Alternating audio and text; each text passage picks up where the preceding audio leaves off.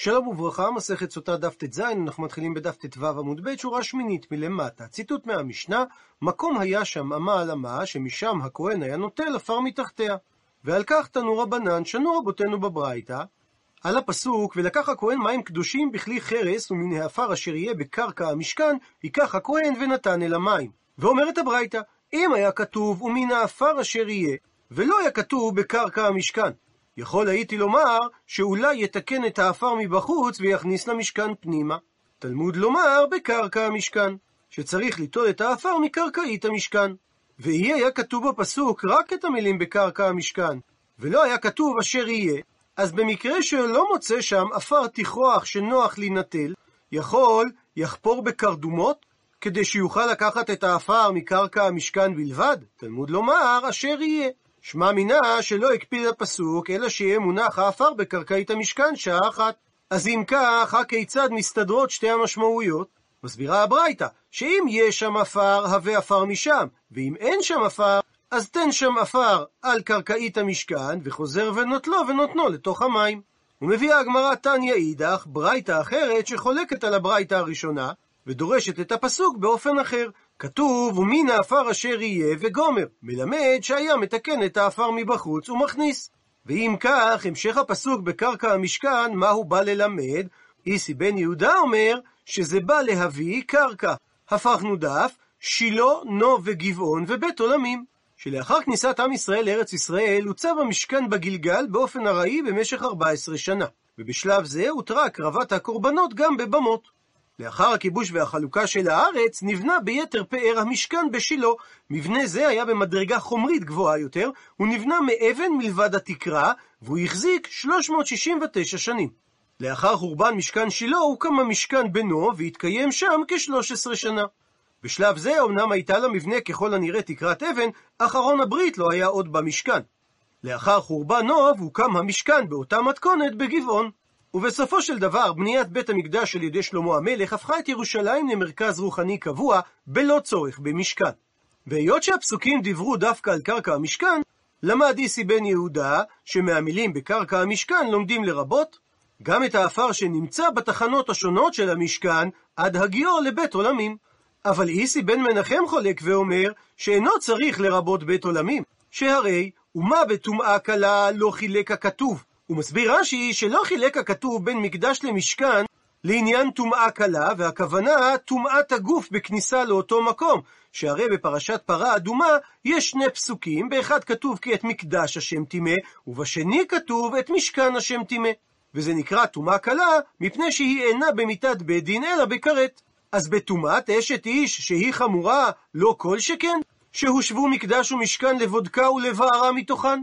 אז אם כן, שהדבר נלמד בקל וחומר, מה תלמוד לומר מהמילים בקרקע המשכן? עונה על כך איסי בן מנחם, שלא יביא מתוך קופתו. שלא ישים את האפר בתוך כלי ויכניס אותו להיכל, אלא מקרקעית המשכן או המקדש הוא ייטול את האפר, ואם אין שם עפר, יביא ויניח שם, ואחר כך יתלנו.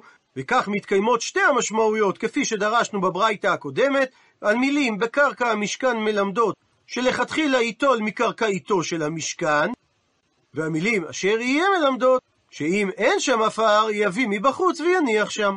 וממשיכה הגמרא היא בעיה ונשאלה להם השאלה הבאה, במקרה שאין שם עפר, מהו שייתן אפר לתוך המים המרים המערערים? ומסייגת הגמרא את השאלה, אליבא לפי שיטה דבית שמאי לא תיבא אלך, לא תקשה לך השאלה. דאמרי, שהרי בית שמאי אומרים, לא מצינו אפר שקרוי עפר. ומה שכתוב בפסוק של אפר פרה אדומה ולקחו לטמא מעפר שרפת החטאת, מסבירים בית שמאי שאפר מכונה עפר שרפה, אבל הוא לא נקרא עפר סתם. כי תיבעי לך, השאלה תקשה לך, אליבא לשיטה דבית הלל, דאמרי שהם אמרו, שכן מצינו אפר שקרוי עפר. כי הם מסבירים שמה שכתוב באפר פרה אדומה ולקחו לטמא מעפר שרפת החטאת, שאפר בכל מקום קרוי גם עפר, ואם כך לשיטתם, מה יהיה הדין? ומבארת הגמרא את צדדי הספק, האם אף על גב דאיקרי שאפר גם נקרא עפר, אבל הכה כאן לגבי סוטה, בקרקע המשכן כתיב, שזה פסוק מיותר, שהרי כבר למדנו לרבות מהמילים אשר יהיה, שאין צריך לחפור את העפר דווקא משם, וממילא נאמר שהמילים בקרקע המשכן באות למעט דווקא עפר ולא אפר. או דילמה או אולי, היי, זה שכתוב בקרקע המשכן, לכדאיסי בן יהודה ולכדאיסי בן מנחם ודעתי, שזה בא ללמד, לרבות עפר ממקומות המשכן השונים, או ללמד שלא יביא מתוך קופתו. ואם כך, זה לא בא למעט אפר. מביאה הגמרא תשמע. בו שמע הוכחה, דאמר רבי יוחנן משום רבי ישמעאל, בשלושה מקומות הלכה עוקבת מקרא. מסביר רש"י, בשלושה מקומות הלכה למשה מסיני, באה ועוקרת את משמעות הפסוק. במקרה הראשון התורה אמרה, ואיש איש מבני ישראל ומנגר הגר בתוכם, אשר יצוד צד חיה או עוף אשר יאכל, ושפך את דמו וכיסהו בעפר. ולא הכשיר הפסוק דבר אחר מלבד עפר. והלכה למשה מסיני שניתן לכסות את הדם בכל דבר המגדל צמחים, כגון זרניך וסיד וחרסית ולבנה שקדשו אותה. מקרה שני, התורה אמרה, כל ימי נדר נזרות, תער לא יעבור על ראשו עד מלות הימים אשר יזיר לאדוני, קדוש יהיה גדל פרע שיער ראשו. הרי שהתורה אסרה להעביר על ראש הנזיר תער בלבד, והלכה למשה מסיני, אסרה העברת שיער בכל דבר. כפי ששנינו במסכת נזיר, נזיר שגילח בין בזוג, שזה מספריים, בין בתר, או שספסף כלשהו חייב. ואם תאמר שזה לא עקירה של משמעות הפסוק, אלא תוספת, מוכיח רש"י שזה נחשב עקירה, שהרי מלקין אותו על כך.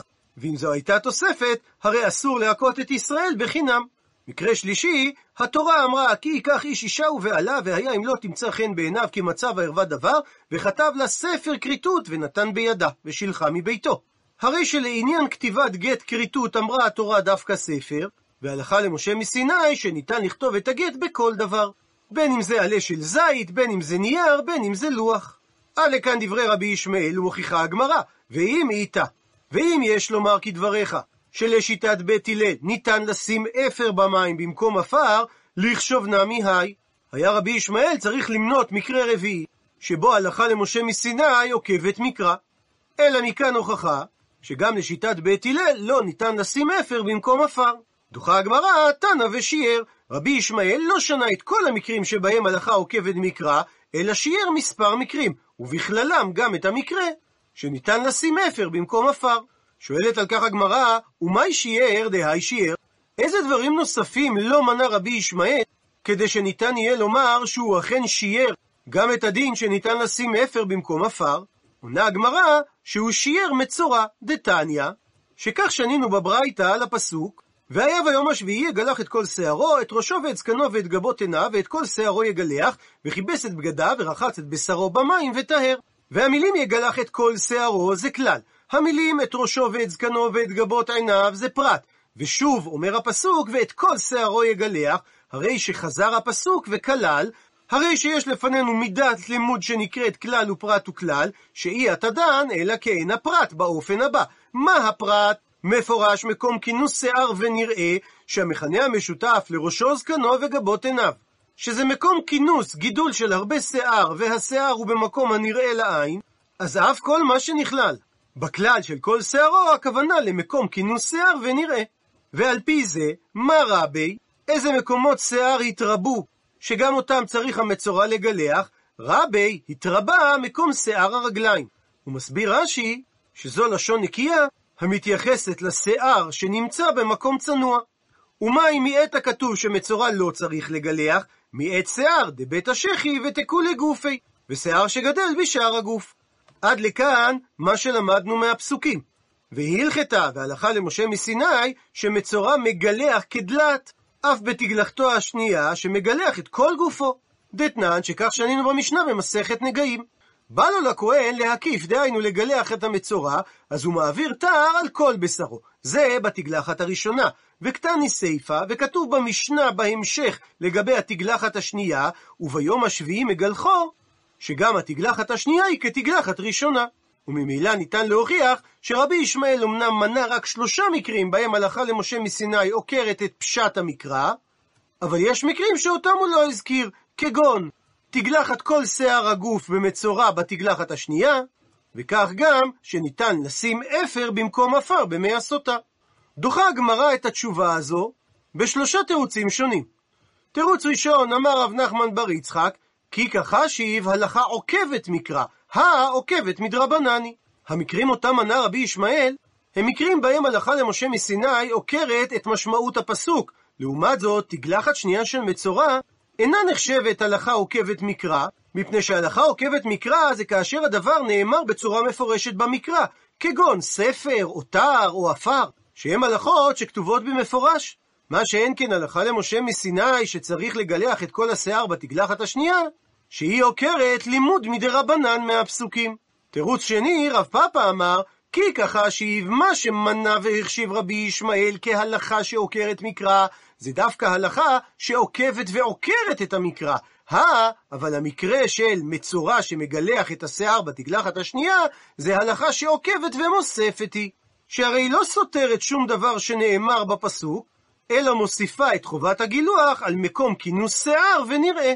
תירוץ שלישי, רב אשי אמר, המתנית מאני, שיטת הברייתא, שאומרת שלא צריך לגלח את שיער הרגליים כשיטת מי? רבי ישמעאלי, דדריש כללי ופרטי. שהוא דורש את כל התורה כולה לא בריבוי ומיעוט, אלא בכלל ופרט. הפכנו דף, ולעומת זאת המשנה, שאמרה שגם בתגלחת השנייה מגלחים את המצורע כדלת מאני כשיטת מי? רבי עקיבא היא, דדריש, שהוא דורש את התורה לפי המידה של ריבויי ומיעוטי, דתניא, שכך שנינו בברייתא על הפסוק, והיה ביום השביעי יגלח את כל שערו, את ראשו ואת זקנו ואת גבות עיניו ואת כל שערו יגלח, וכיבס את בגדיו, ורחץ את בשרו במים, וטהר. שהמילים את כל שערו ריבה, המילים את ראשו ואת זקנו ואת גבות עיניו מיעט, והמילים ואת כל שערו יגלח חזר וריבה הכתוב, הרי שיש לנו כאן מידה שנקראת ריבה ומיעט וריבה, שהדין במקרה כזה שריבה הכל. ומהי הכוונה שהוא ריבה? ריבה דכולי גופי, שהוא צריך לגלח את השיער של כל גופו, ומהי מיעט? מיעט שיער שבתוך החותם, שרק אותו המצורע לא צריך לגלח. כלל ופרט או ריבוי ומיעוט היא מחלוקת תלמודית האם מגדירים את הריבועים והמיעוטים שבמקרא ככלל ופרט או כריבוי ומיעוט. רבי עקיבא ורבי ישמעאל נחלקו כאשר כתוב בתורה תיבה הכוללת דברים רבים ולאחריה כתובה תיבה הממעטת דברים מסוימים. האם מגדירים את התיבה הכוללת ככלל שבא לכלול את כל הדברים והתיבה הממעטת כפרט שמצמצם ומפרש את הכלל או שמגדירים את התיבה הכוללת כריבוי שמרבה את כל הדברים, והתיבה הממעטת כמיעוט שממעט דברים מסוימים בלבד. והמשנה שאומרת שצריך לגלח כדלת, היא לא מכוח הלכה למשה מסיני, אלא על פי המידה של ריבוי ומיעוט וריבוי. והיא בעצם חולקת על הברייתא שדרשה את המקרא במידת כלל ופרט וכלל, ולכן גם לפי התירוץ הזה, כמו לפי שני התירוצים הקודמים, ההלכה של תגלחת המצורע לא יכולה להיחשב כשיור נוסף, שרבי ישמעאל לא מנה אותו. ואומר תוספות שלמרות שהגמרא הביאה שלושה תירוצים, כדי להוכיח שיש רק שלושה מקרים שבהם הלכה עוקרת מקרא, עדיין מסתפקת הגמרא, אולי רבי ישמעאל, תנא ושייר, הלכה נוספת שעוקרת מקרא, והיא החלפת עפר באפר. ולכן חוזרת הגמרא ושואלת, מאי הוי עלה? מה התשובה לשאלה, במקרה שאין שם עפר, האם ניתן לתת שם אפר במקום? ומביאה הגמרא תשמע, בו שמע הוכחה, ואמר אבונה בר אשי אמר רב, שבמקרה שאין שם עפר, מביא רקבובית ירק, או כל רקבובית אחרת, ומקדש. ונקרא על פי גרסת רש"י, מסיקה הגמרא, דווקא רקבובית ירק הוא דהווי עפר, שהיא נחשבת כתחליף לעפר, אבל אפר לא הווי עפר. הוא אינו נחשב כתחשיב עפר, וממילא לא ניתן לשים אותו במי הסוטה במקום העפר. ציטוט מהמשנה, כדי שיראה על המים, תנו רבנן, שנו רבותינו בתוספתא. ישנם שלושה דברים שצריכים שיראו, עפר סוטה, ואפר פרה אדומה, ורוק יבמה. הוא מסביר רש"י, עפר סוטה מפני שכתוב אל המים, זאת אומרת שהעפר ייראה עליהם, והוא מוכיח את זה מזה שלא כתוב במים. ואפר פרה אדומה לומדים בגזרה שווה, כפי שתפרט הגמרא בהמשך. ורוק יבמה, אדם שמת בלי בנים, ואחיו לא רוצה לייבם את האלמנה, אז בטקס החליצה היא יורקת לפניו לעיני הזקנים, שכתוב לעיני הזקנים וחלצה וירקה. משום רבי ישמעאל אמרו, אף דם ציפור. של מצורע ששוחטים את הציפור אל כלי חרס על מים חיים, וסובר רבי ישמעאל שצריך שלא ייתן מים, אלא כשיעור כזה שיהא דם הציפור ניכר בהן.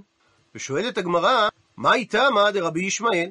מה טעמו של רבי ישמעאל שסובר שדם ציפור המצורע צריך להיות ניכר על המים? עונה הגמרא, דכתיב, נקרא בפנים, ולקח את עץ הארז ואת האזוב, ואת שני התולעת ואת הציפור החיה, וטבל אותם בדם הציפור השחוטה ובמים החיים, והיזה אל הבית שבע פעמים. ותניא, ושנינו על כך בברייתא, שכתוב בפסוק בדם, הציפור השחוטה, ושואלת הברייתא, יכול שהוא טובל אותם בדם ולא במים? תלמוד לומר, שכתוב בפסוק נוסף, ושחט את הציפור האחת אל כלי חרס על מים חיים. הרי שצריך לטבול גם במים. אבל שואלת הברייתא, אי צריך לטבול אותם במים, אז יכול שיטבול אותם במים ולא בדם? תלמוד לומר, בדם. כפי שאמר הפסוק הראשון. אז אם כך, הכיצד מסתדרים שני הפסוקים? מסבירה הברייתא, מביא מים שדם ציפור ניכר בהן, וכמה? כמות של רביעית. עד לכאן לשון הברייתא, ומקשה הגמרא ורבנן. שחלקו על רבי ישמעאל וסברו שדם הציפור לא צריך להיות ניכר במים, כיצד הם יסבירו את הפסוקים? מתרצת הגמרא, ההוא לגופי. הפסוק שבו כתוב, ושחט את הציפור האחת אל כלי חרס על מים חיים, נצרך כדי ללמד את מה שכתוב בפסוק עצמו, דהכי כאמר רחמנה, שכך אמרה התורה, הטביל בדם ובמים. צריך להטביל את רשימת הדברים מהפסוק הראשון בתערובת של דם ומים, אפילו אם אין אדם ניכר. וממילא נשאלת השאלה, ורבי ישמעאל, כיצד הוא יענה על טענת חכמים? עונה הגמרא שהוא יענה, שאם כן, שזו הייתה כוונת התורה, אז לכתוב רחמנה הייתה התורה צריכה לכתוב, וטבל בהם, בדם ובמים, למה לי? מדוע התורה הייתה צריכה לפרט גם דם וגם מים, אלא בהכרח כדי ללמד את הדין לניכר, שכמות המים צריכה להיות כזאת שהדם יהיה ניכר בהם. ממשיכה הגמרא ורבנן, מה הם יענו על טענה זו? אומרת הגמרא, אי כתב רחמנה, אם התורה הייתה כותבת את המילים וטבל בהם, הווה אמינא, אז הייתי חושב, היי לחודי והי לחודי. ניתן לטבול בדם בפני עצמו ובמים בפני עצמם. לכן כתב רחמנה, בדם ובמים, כדי ללמד שצריך לערבן. וממשיכה הגמרא את הפינג פונג, ורבי ישמעאל, מה הוא יענה על טענה זו? עונה הגמרא, שכדי לערבן, לא היה צריך לכתוב בדם ובמים, שהרי הא קרא אחרינא כתיב. יש פסוק אחר שאומר, נקרא בפנים, ולקח את עץ הארז ואת האזוב ואת שני התולעת ואת הציפור החיה, וטבל אותם בדם הציפור השחוטה ובמים החיים, והזה אל הבית שבע פעמים. ותניא ושנינו על כך בברייתא.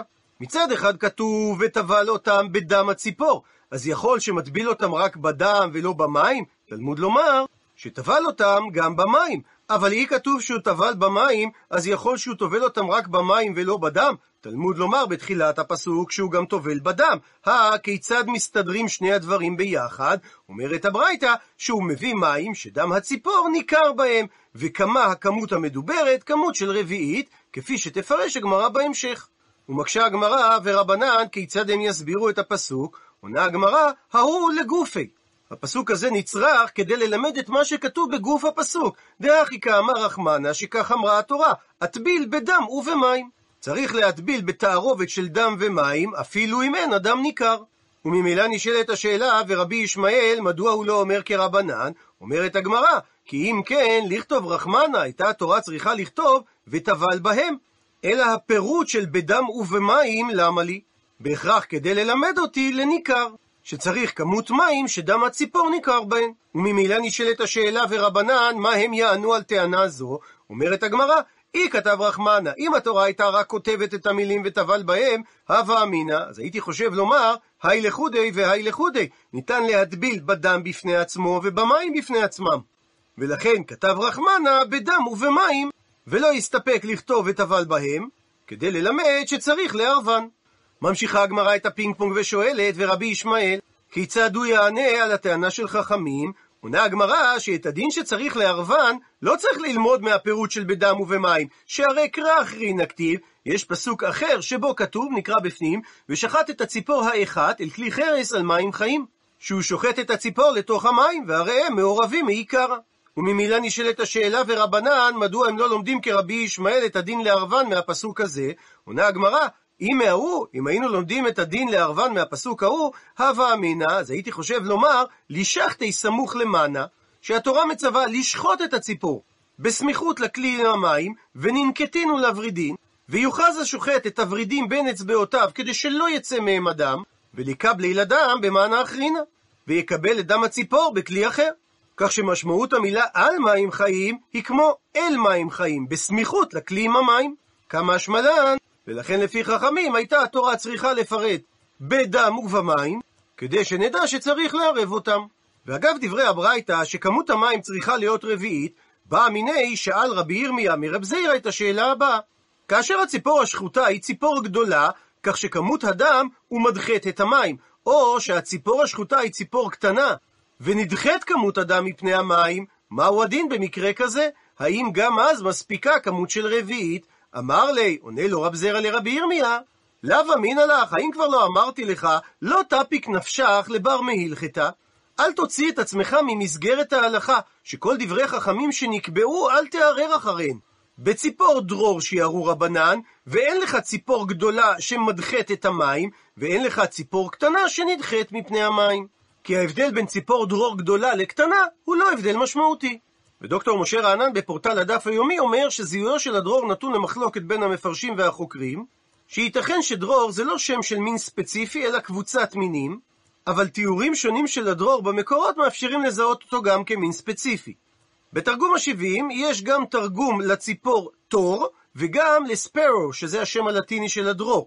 זיהוי אחר שנפוץ אצל חלק מהמפרשים, כמו רש"י והרד"ק, שציפור דרור זה סנונית. מצודת דוד מתרגם דרור כעטלף, והחוקר טריסטראם זיהה את הדרור כצוקית בודדת. וממשיכה הגמרא. תנו רבנן שנו רבותינו בתוספתא. אם הוא הקדים את נתינת האפר לנתינת המים, פסול. הוא מסביר רש"י מפני שכתוב ונתן אל המים. זאת אומרת שהמים היו שם קודם. וכתוב ועשה לה הכהן את כל התורה הזאת, משמע שהסדר הכתוב בפרשה מחייב. ורבי שמעון לעומת זאת מכשיר. שואלת הגמרא, מאי טעמא דרבי שמעון שמכשיר? עונה הגמרא, דכתיב באפר פרה אדומה, נקרא בפנים, ולקחו לטמא מעפר שרפת החטאת, ונתן עליו מים חיים אל כלי. ותניא, ושנינו על כך בברייתא, שאמר רבי שמעון, וכי עפר הוא, והלא אפר הוא. אלא ששינה הכתוב במשמעו, כדי לדון ממנו גזירה שווה. נאמר כאן בפרה אדומה עפר, ונאמר להלן בסוטה עפר. מה להלן בסוטה מצוותו?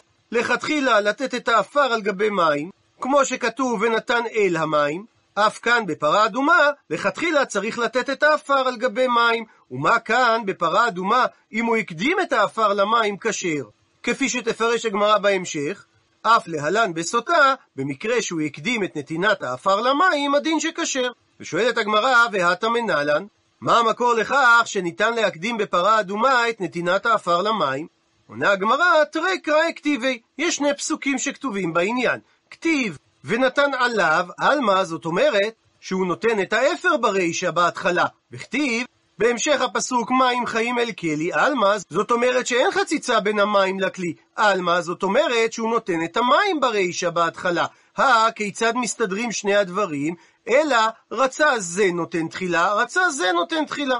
וממילא נשאלת השאלה, ורבנן שחלקו על רבי ישמעאל ואמרו לגבי סוטה שאם הוא הקדים את נתינת האפר למים הוא פסול, כיצד הם יסבירו את הפסוק? עונה הגמרא שחכמים יסבירו שמה שכתוב מים חיים אל כלי, זה בא ללמד דווקא שצריך לתת את המים בהתחלה. ומה שכתוב ונתן עליו, זה בא ללמד שצריך לערבן, שלאחר שנתן את האפר על המים, הוא צריך להפוך את המים עליו ולערבן.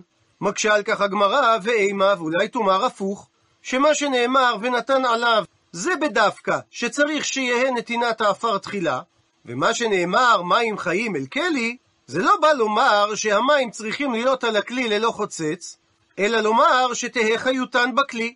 זאת אומרת שהוא לא ייטול מן המעיין את המים בכלי אחר וייטול לתוך הכלי הזה, אלא שבכלי הזה ישאבה מן המעיין. מסבירה הגמרא, מה מצינו בכל מקום שהדבר שמכשיר את המים נמצא למעלה, כגון האפר הוא המכשיר את המים לבדוק את הסוטה, וכך גם דם הציפור של המצורע, שמכשיר את המים להזעה נמצא על המים. אף כאן לגבי אפר פרה אדומה, האפר שמכשיר את המים צריך להיות למעלה. ולכן מסתבר ללמוד שמה שנאמר מים חיים אל כלי, שנתינת המים צריכה להיות בהתחלה, זה בדווקא, ומה שנאמר ונתן עליו, בא ללמד שצריך לערבן. עד לכאן דף ט"ז.